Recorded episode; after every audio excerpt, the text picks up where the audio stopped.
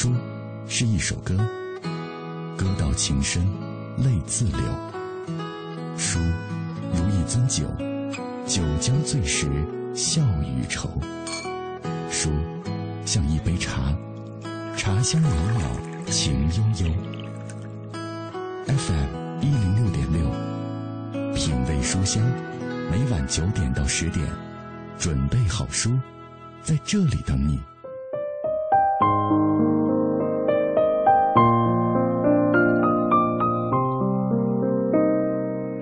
尽管晚风当中依旧充满凉意，但已经能够隐隐的嗅出春天的味道了。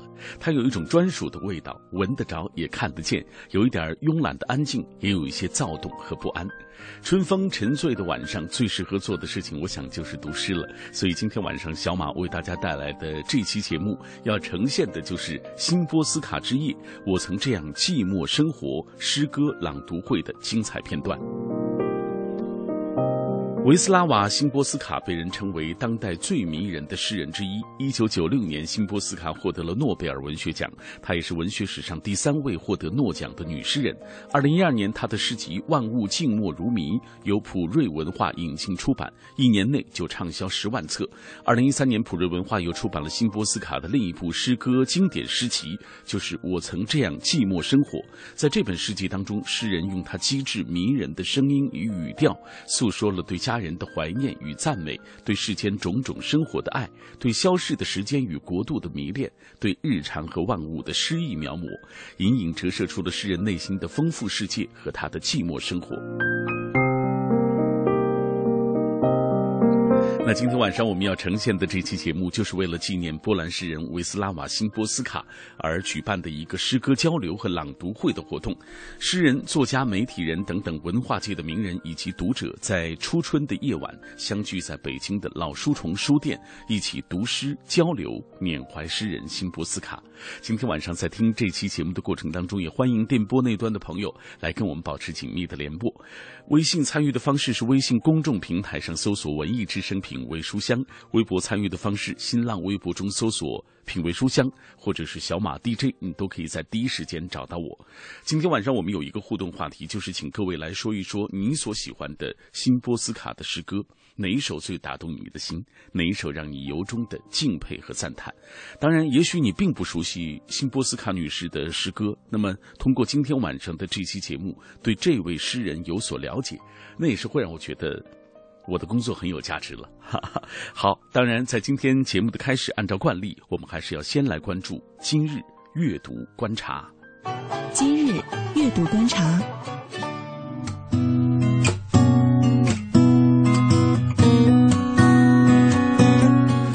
今日阅读观察，首先我们来关注新书《老梁说天下》出版的消息。《老梁说天下》是著名节目主持人梁宏达的最新评论合集。这本书包括时评、观影、读书等等几部分，以犀利幽默的语言来解读当前社会热点，挖掘事实真相，评论天下大事。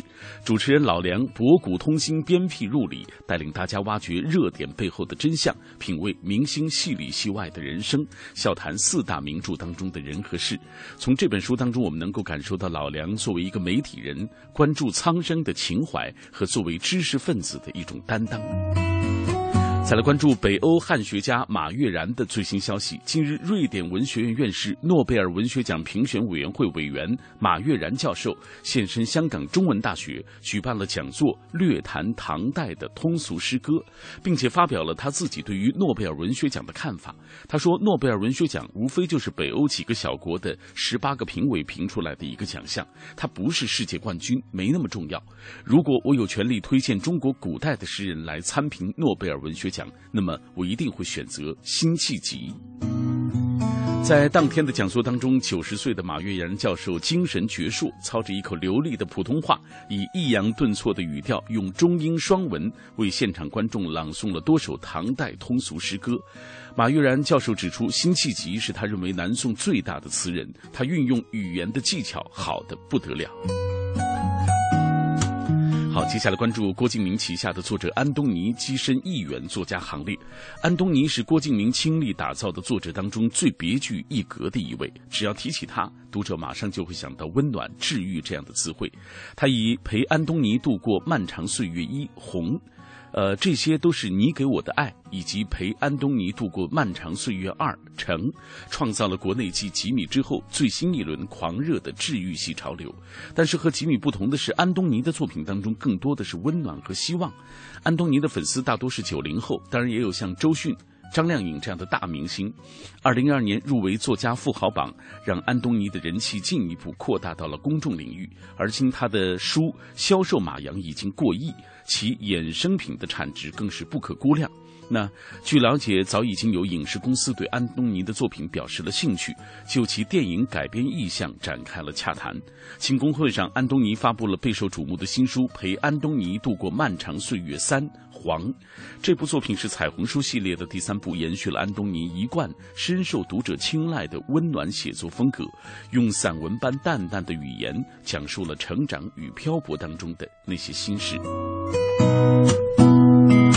好了，以上就是二零一四年三月五号的今日阅读观察。这里各位听到的是小马带来的品味书香，夜色中一起分享阅读的美好，夜色中一起展开思想的旅程。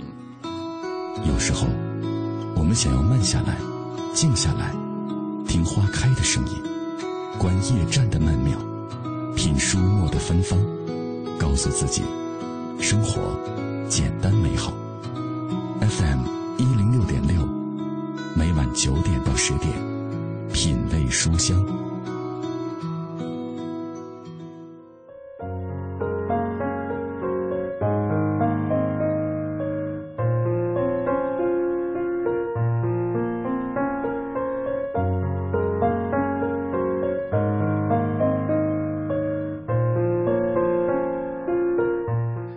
北京对于喜爱文艺和文学的朋友来说，最好的一点就是永远都有精彩的讲座或者是文学沙龙活动提供给你。所以每周三的节目当中，我们都尽量会为大家搜罗到这些文学活动的精彩的片段。今天晚上我们请大家听到的就是新波斯卡之夜，我曾这样寂寞生活诗歌朗读会的精彩片段。节目的开始，我们先通过一个片花来了解一下新波斯卡女士。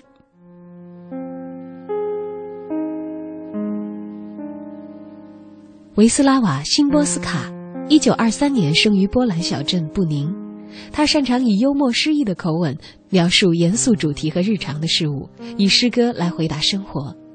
当代最为迷人的诗人之一，必有辛波斯卡的大名。他享有“诗界莫扎特”的美誉。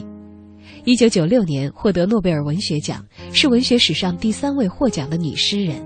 二零零一年，辛波斯卡成为美国文学艺术学院名誉会员。这是美国授予杰出艺术家的最高荣誉。二零一二年二月一日，辛波斯卡于克拉夫逝世。同年，《万物静默如谜》在中国出版，不仅入选新浪中国、深圳读书月等各大年度十大好书榜，更是创造了诗集的出版奇迹，一年内畅销十万册，使他成为在中国最具影响力的诺贝尔文学奖获奖诗人。我曾这样寂寞生活，是诺贝尔文学奖获奖诗人辛波斯卡继《万物静默如谜》之后，于二零一三年再度出版的又一经典诗集。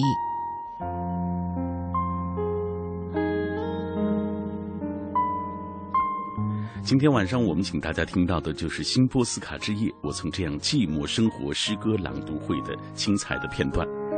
那这个活动是由普瑞啊曾经出版了《辛波斯卡诗选》《万物静默如谜》和《我曾这样寂寞生活》的普瑞文化携手波兰共和国驻华大使馆于二零一四年的二月二十八号，也就是上一个周五的晚上，在北京朝阳区南三里屯路的老书虫书店举办的。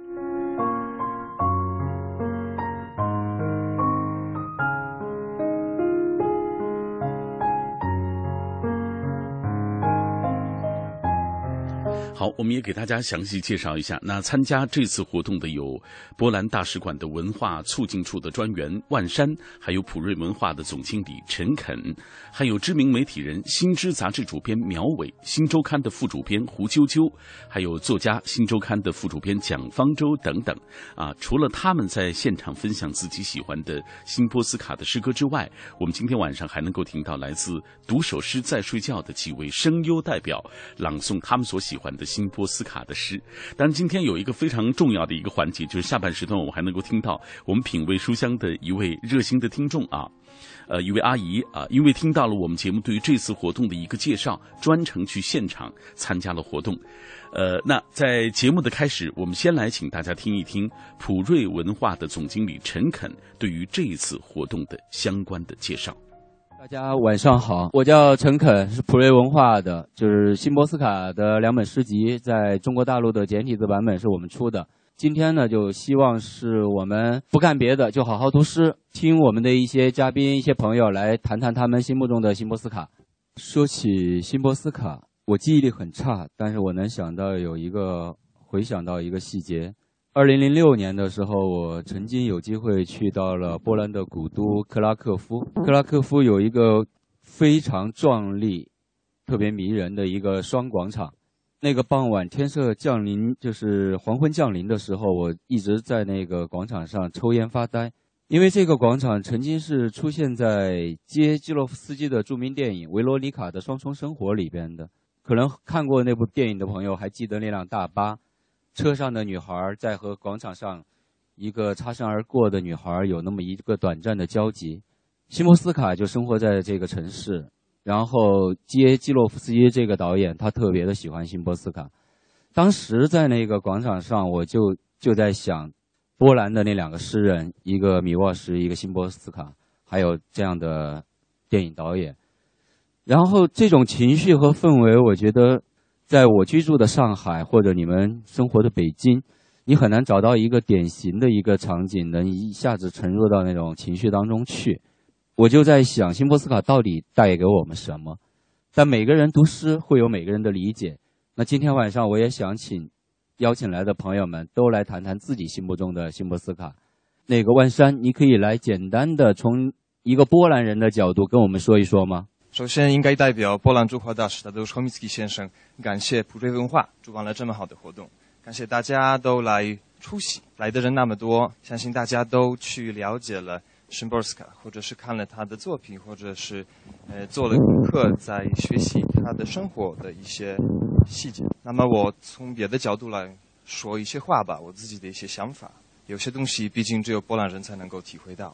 那么，申波斯卡是个波兰人。这个特点非常重要，因为他是写作使用的语言是波兰语，而波兰语很特别，波兰语很难，波兰语很复杂，波兰语很不逻辑。这些是三个波兰语的特征，所以相信每个翻译翻译申波斯卡的作品遇到的困难种种种，翻译波兰申波斯卡的作品一定特别难。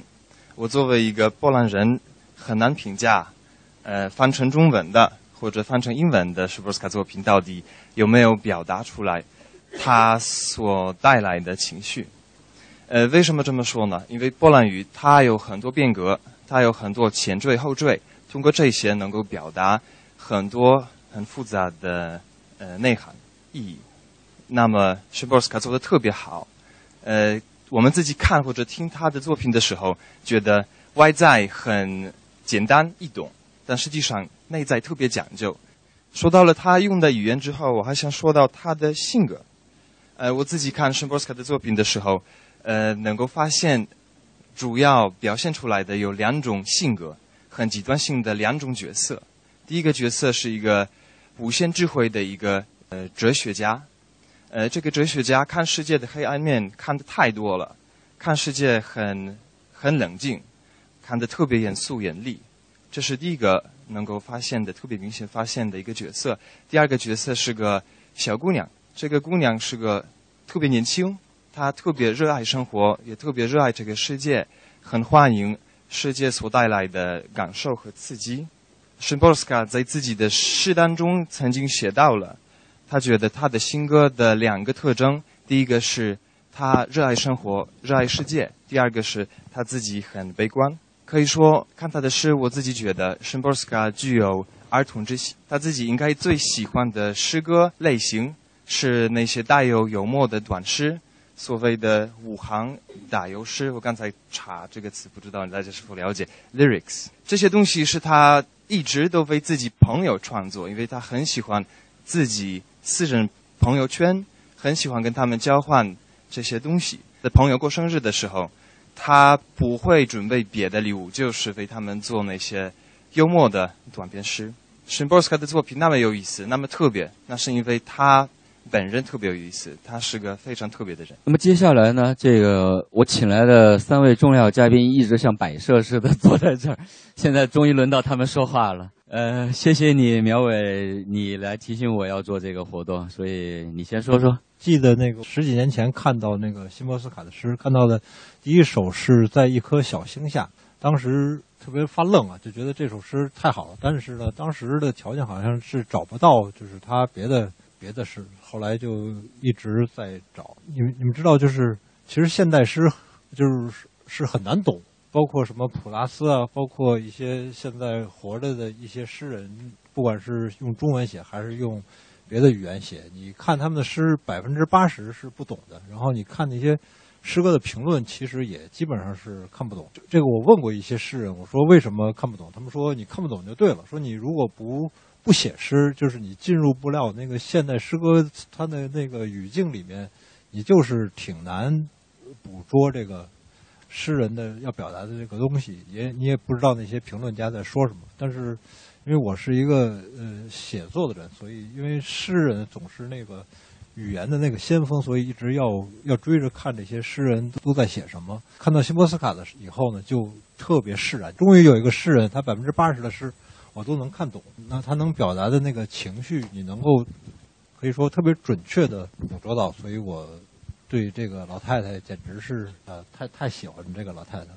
嗯，很聪明，也很。很残酷的一个老太太。那个我二零一二年的时候去波兰看过欧洲杯，然后在华沙的书店里面看到，他各种各样的诗集都摆在那个书店里面，纪念二零一二年二月份去世的这个诗人。诗集都很薄很小，大概几十页，不足一百页的一本，但是印制非常漂亮。这个中文版出来之后，据说第一本卖了十万册。我觉得可能就是。大家之所以能卖那么多啊，觉得大家跟我一样，就是说，终于发现了一个诗人，他的诗，嗯，大家都能都能看懂，这个很不容易。我来给大家读一首。有些人喜欢诗，有些人，那表示不是全部，甚至不是全部的大多数，而是少数。倘若不把每个人必上的学校和诗人自己算在内，一千个人当中，大概有两三个吧，喜欢。不过也有人喜欢鸡丝面汤，有人喜欢恭维和蓝色，有人喜欢老旧围巾，有人喜欢证明自己的观点，有人喜欢以狗为宠物。然而，诗究竟是什么样的东西？针对这个问题，人们提出的不确定的答案不止一个。但是我不懂，不懂又紧抓着它不放，仿佛抓住了救命的栏杆。大家晚上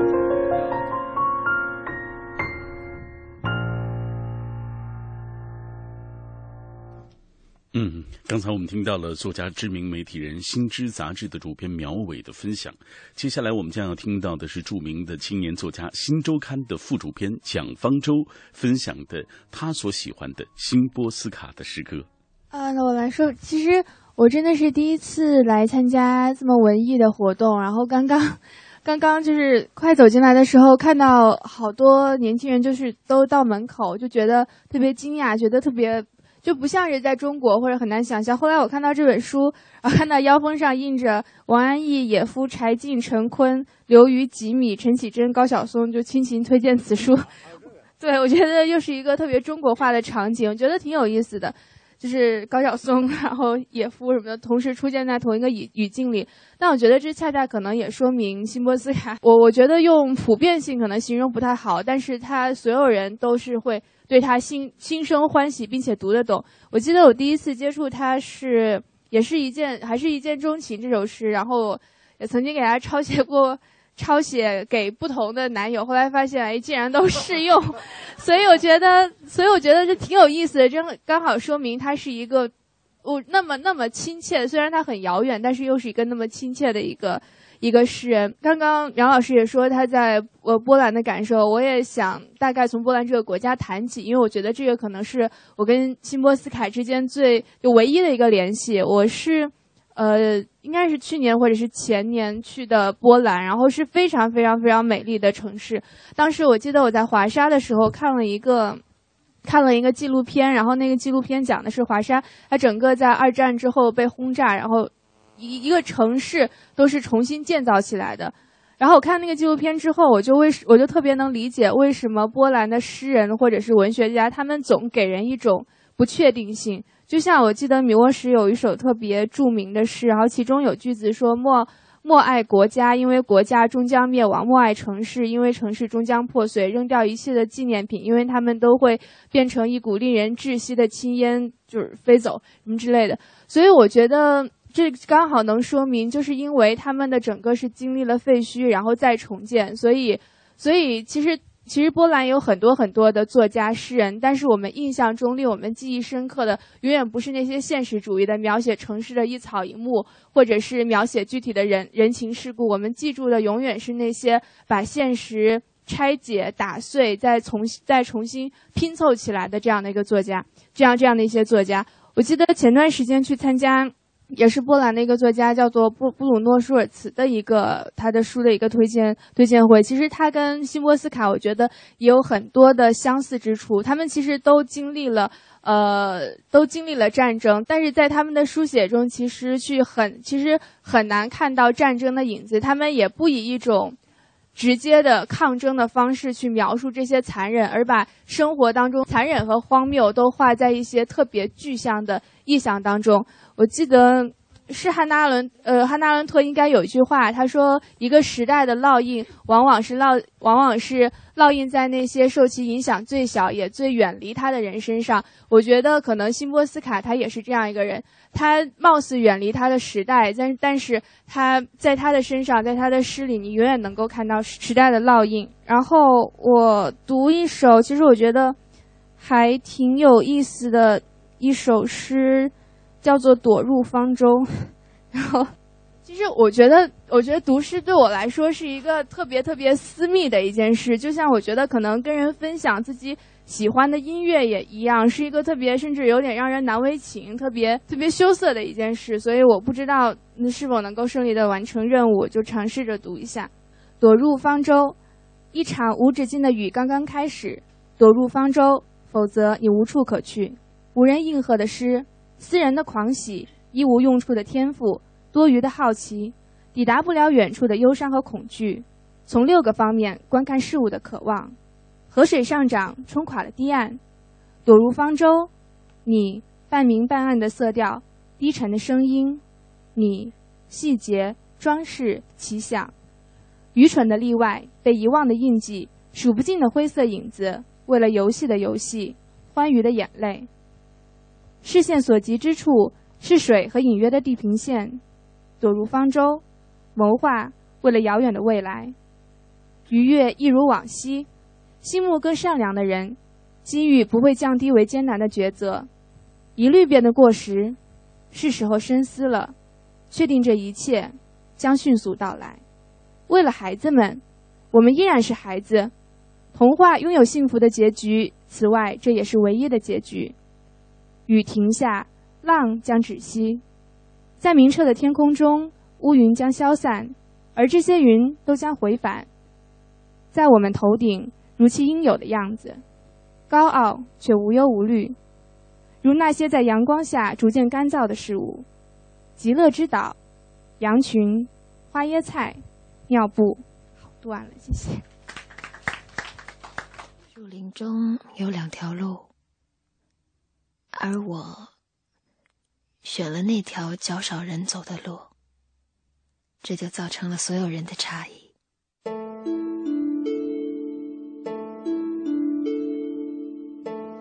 那么多歌等着你去唱烛光等着你去点亮。那么多人等着你去想幸福等着你来分享。那么多泪你还没有流，那么多话我还没有讲，许多回忆等着你变老，故事等着你来收藏。来不及，来不及呀，这一梦太长，千千绪，万万念长，一梦千寻。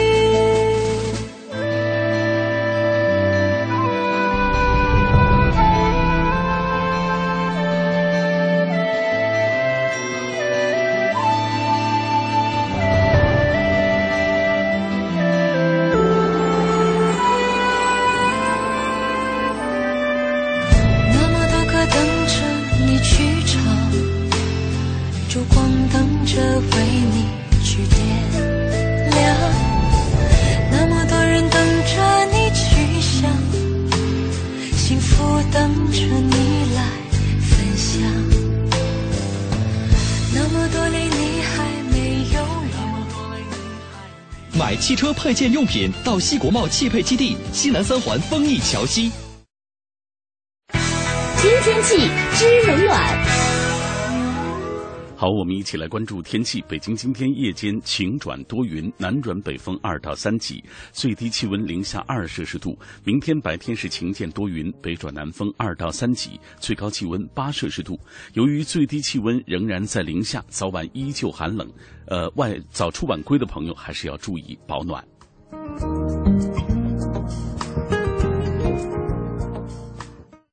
人保电话车险邀您一同进入海洋的快乐生活。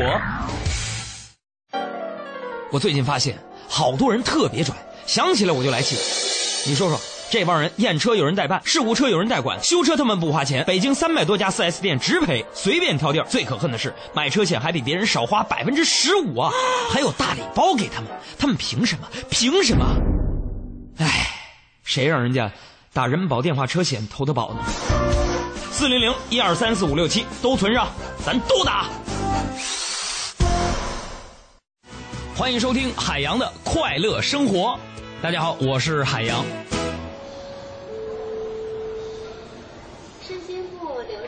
媳妇儿，你看，那个买衣服的美女怎么样？哎，卸了妆还不是丑死了？就是，哪像你呀？是吧？化不化妆都那么丑。哎呀！会管他缺不缺陷，让彼此再高一点，空气再新鲜，再简单，眼皮再尖，腰围再小一点，努力战胜一切，缺点变成焦点。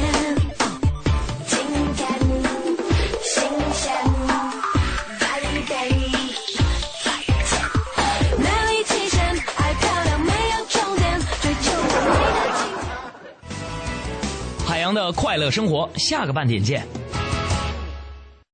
海洋的快乐生活由人保电话车险独家冠名播出。电话投保就选人保。四零零一二三四五六七。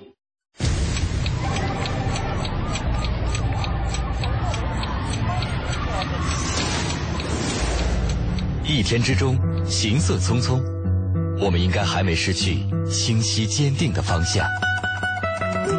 早餐之后，失眠之前，我们应该还没失去品味声音的时间。新文艺新青年新文艺新青年 FM 一零六点六文艺之声，文艺之声。我我们在真实不过的北京上空，北京上空，在你脑海中分贝最高的调频，为你留一个温暖的地方。尔斯泰在阅读中发现智慧的钥匙，惠普尔在阅读中找到人生的灯塔，高尔基在阅读中收获生活的伴侣。品味书香，梳理文字，书卖人生。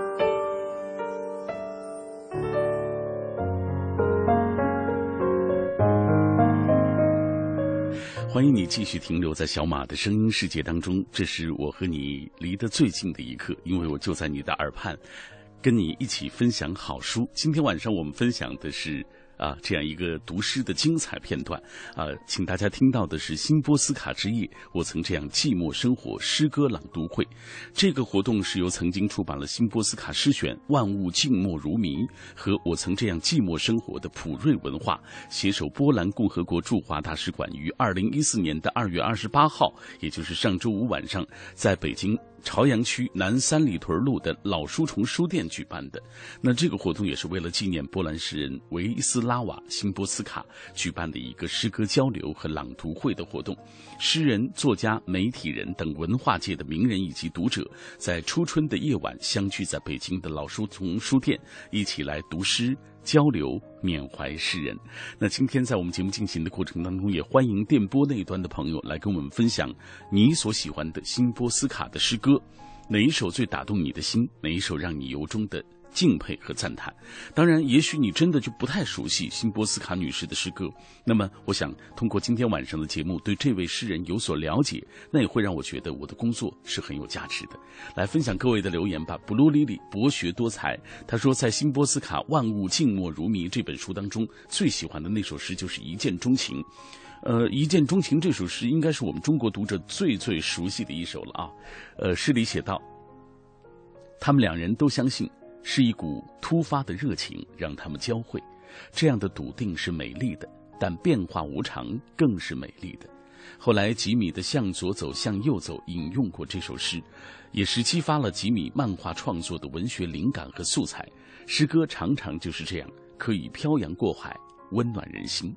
说的太好了，诗歌没有国界啊！我今天也特地上网去看了由梁咏琪和金城武主演的那部电影啊，就是《向左走，向右走》。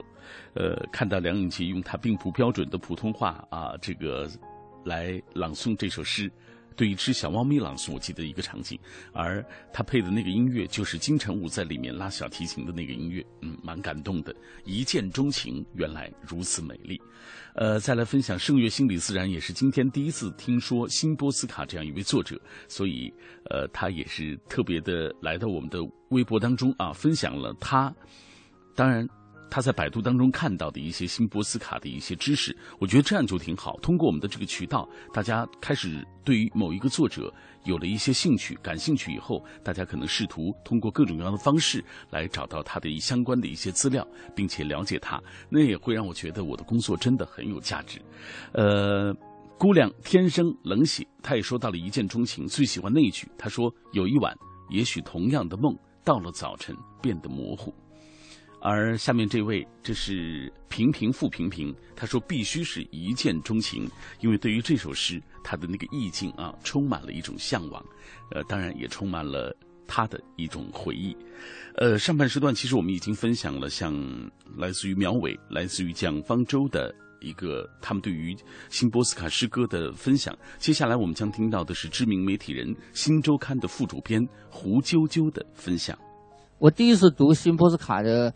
书的时候是在一个朋友的书架上翻到的。我一翻，因为我听说刚引进来一个诗人嘛，就是万物静默如谜的那个诗。然后我一翻，我一翻之后，我一下吓了一跳。我说他写的每一首诗都是我想写的。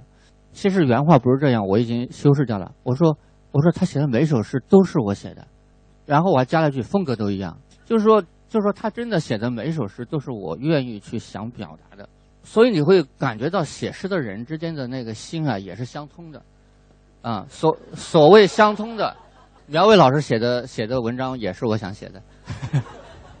所谓相通的是什么意思？就是说你你能一下子读读懂它，你能够进入它，就是说这种状态，这种通感的状态，你会经常会出现。像我像有一次我去我在去杭州西湖划船，然后我忽然冒出一句话，我说我现在看的这座山，当年苏轼也看过。那一瞬间，我就感觉我跟苏轼的心灵一下沟通了，就因为山作为媒介，然后我的脊背一阵发凉，就是说，仅仅是因为山一个媒介，哎，你忽然一下那个意念一下转到那个苏东坡那儿去了。那个比如说，包括像像李白写的一首诗也是这样，他说：“呃，相看两不厌，唯有敬亭山。”然后那首诗我就参参悟了好久，为什么是相看两不厌？难道山也可以看我吗？我也可以看山吗？我看山没问题，这可以做，山能看我吗？那你如果读新波斯卡“万物静默如谜”的时候，你能够体会到宇宙是万物一体的，就说你看山的时候，山其实也在看你，啊，它的心和物是一元的，啊，这个时候你就把万事万物都打成一片了，啊，那你你读新波斯卡的诗的时候，你能经常的体会到这一点，比如说他能从植物的角度去写，他把他自己变成一株植物，这个这株植物是怎么去看世界的，这个时候就变成心物一元了。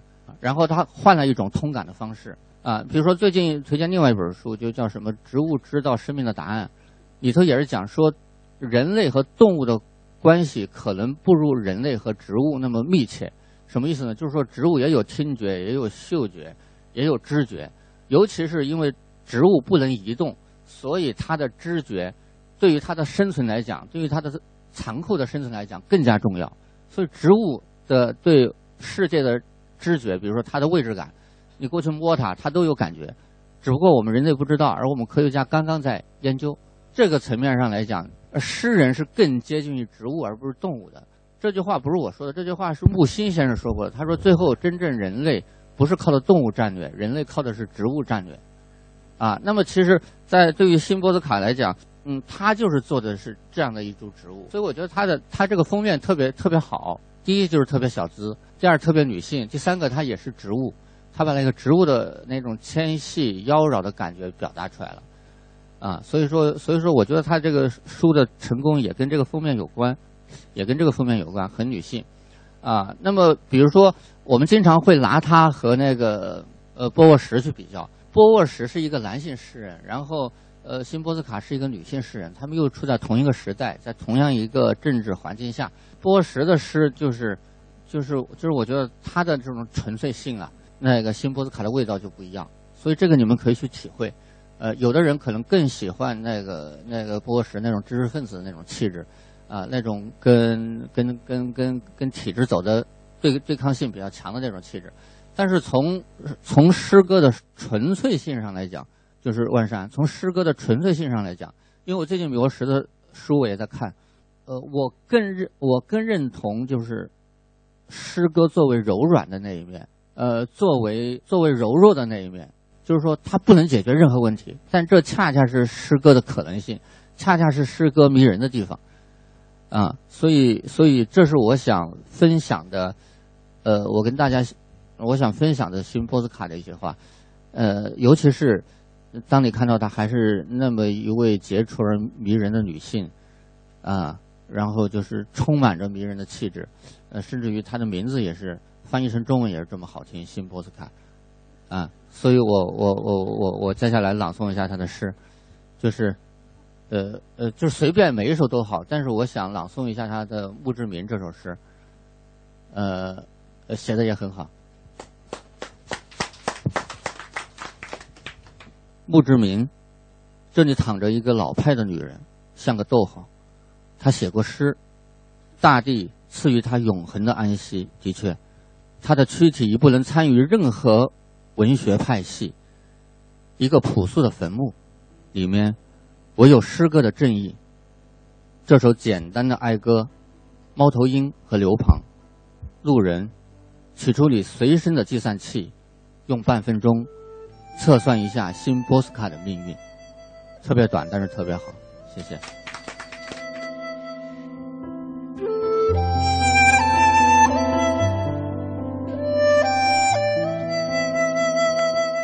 刚才我们听到了三位知名媒体人分享的他们所喜欢的新波斯卡的诗歌，来自于苗伟、蒋方舟以及刚刚听到的胡秋秋。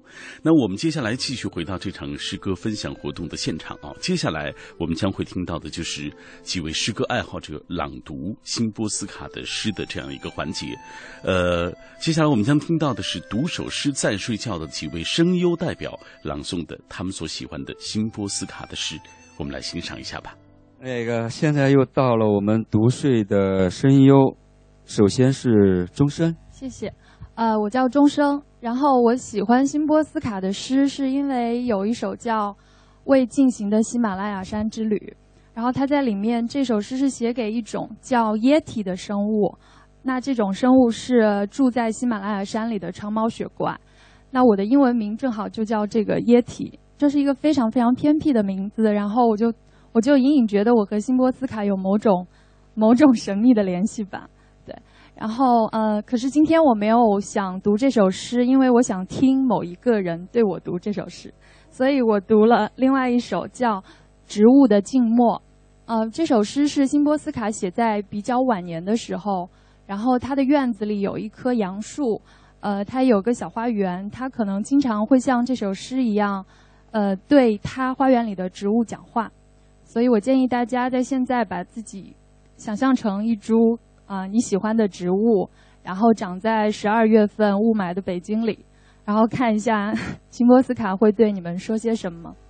植物的静默。我们之间的熟悉是单向的，进展的相当顺利。我知道叶片、花瓣、穗子、球果、茎干为何物。四月和十二月将对你们做些什么？尽管我的好奇得不到回应，我还是特意向你们其中一些俯身，向另外一些伸长脖子。我已拥有一系列你们的名字：枫树。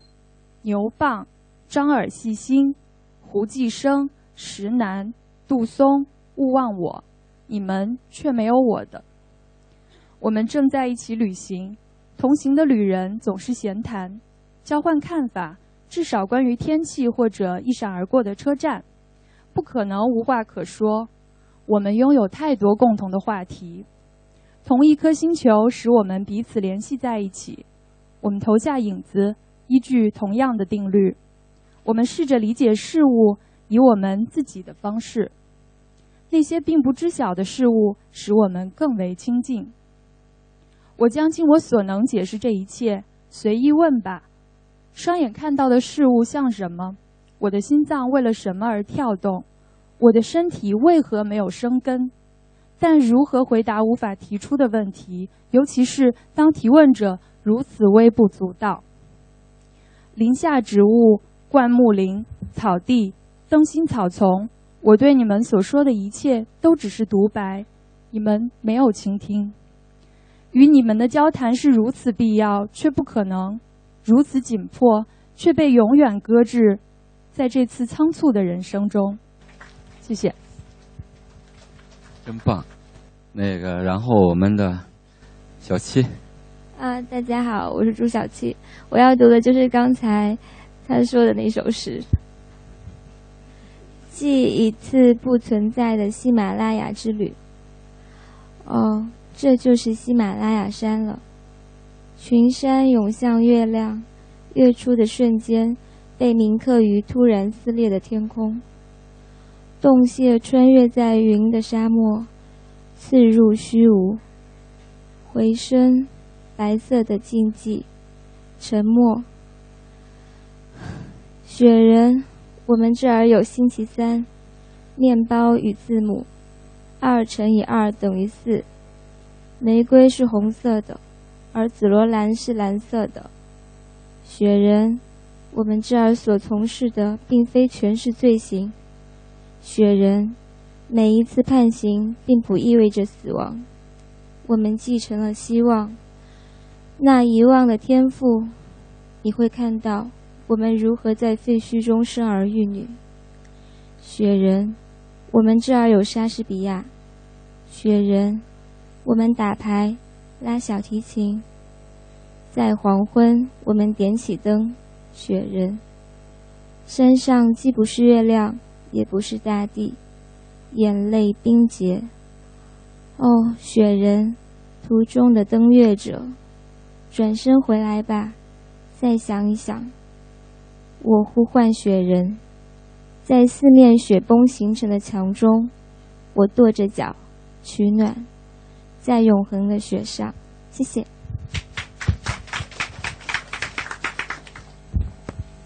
这个他的安静的声音在这个地方特别吃亏哈。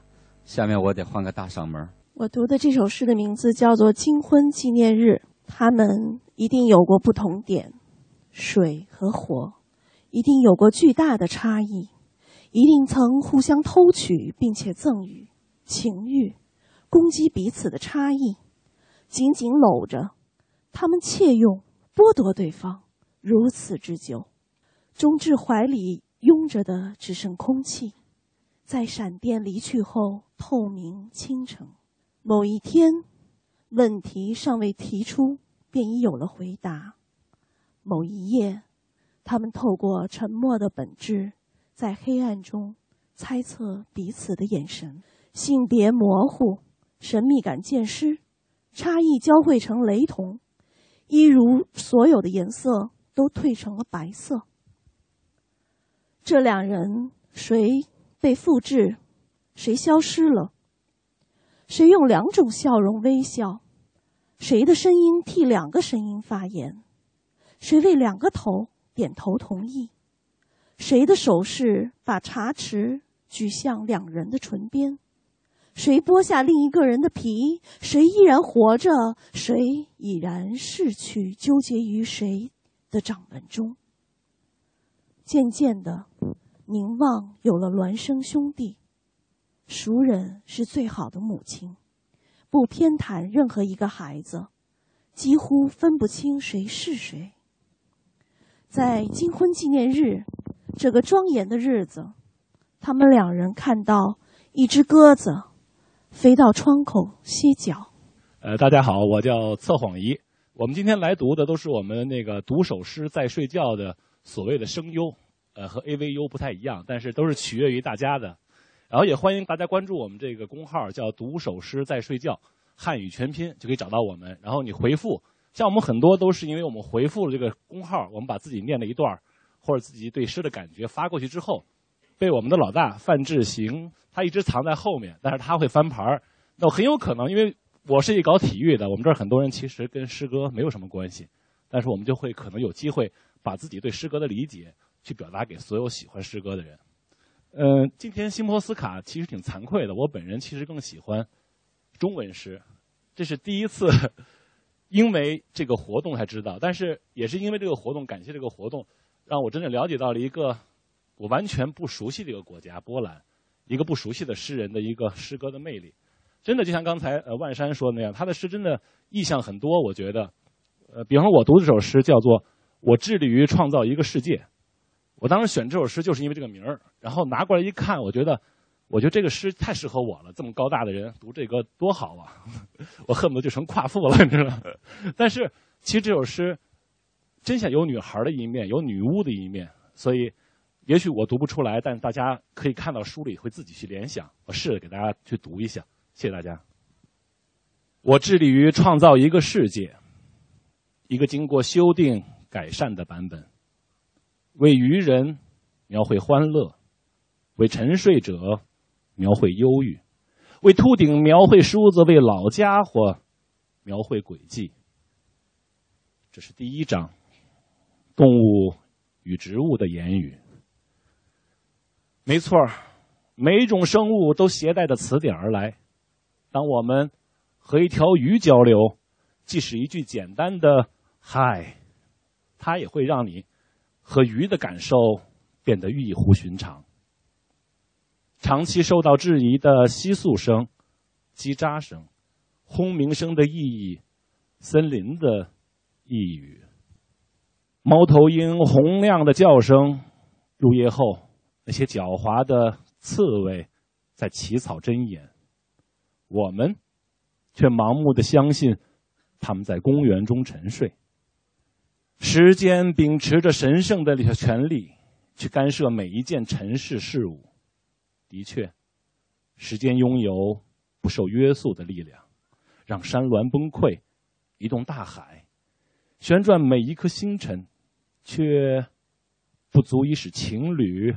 痛苦的分离，他们过于赤裸，过于羞愧，太像两只胆小的麻雀。在我的书中，苍老是恶棍所要付出的代价。那么，不要抱怨，虽然难以忍受。只要你是善良的，就会持续年轻。苦难。不会凌辱身体，死亡在你的沉睡中到来，这才是他应有的样子。当死亡到来，你会梦见你不必呼吸。失去呼吸的寂静，正是黑夜的乐趣，是火花消逝的节奏的一部分。唯有一次那样的死亡，我猜，一朵玫瑰会无情的刺伤你，在花瓣落地的声音中，你会感到更加恐怖。唯有一个那样的世界，就那么死去。就这么活着，唯有剩下的唯有巴赫的赋格，在剧情上被弹奏，为那一时刻。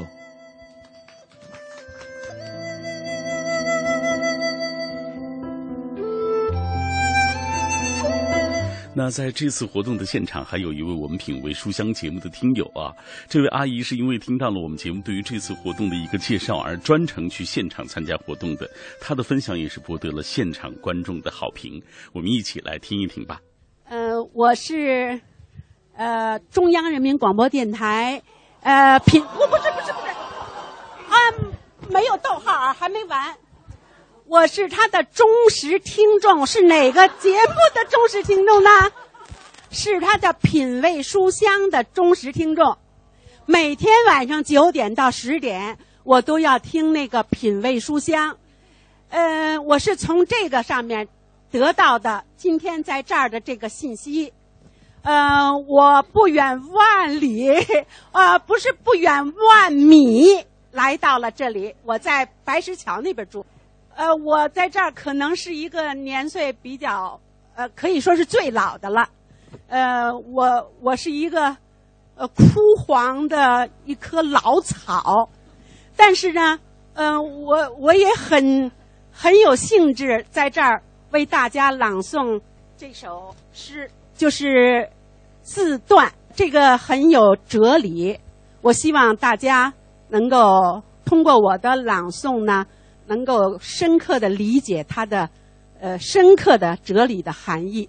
现在给大家读一下：自断，在危险中，海参将自己断为两截儿，他舍弃一半自我，留给饥饿的世界，带着另一半逃逸。他暴烈的将自己分成死亡与拯救。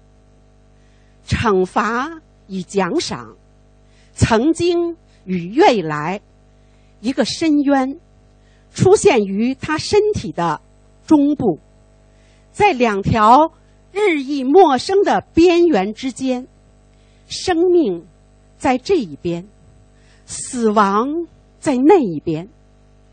这里是希望，那里是绝望。如果有一架天平。秤盘将保持平衡。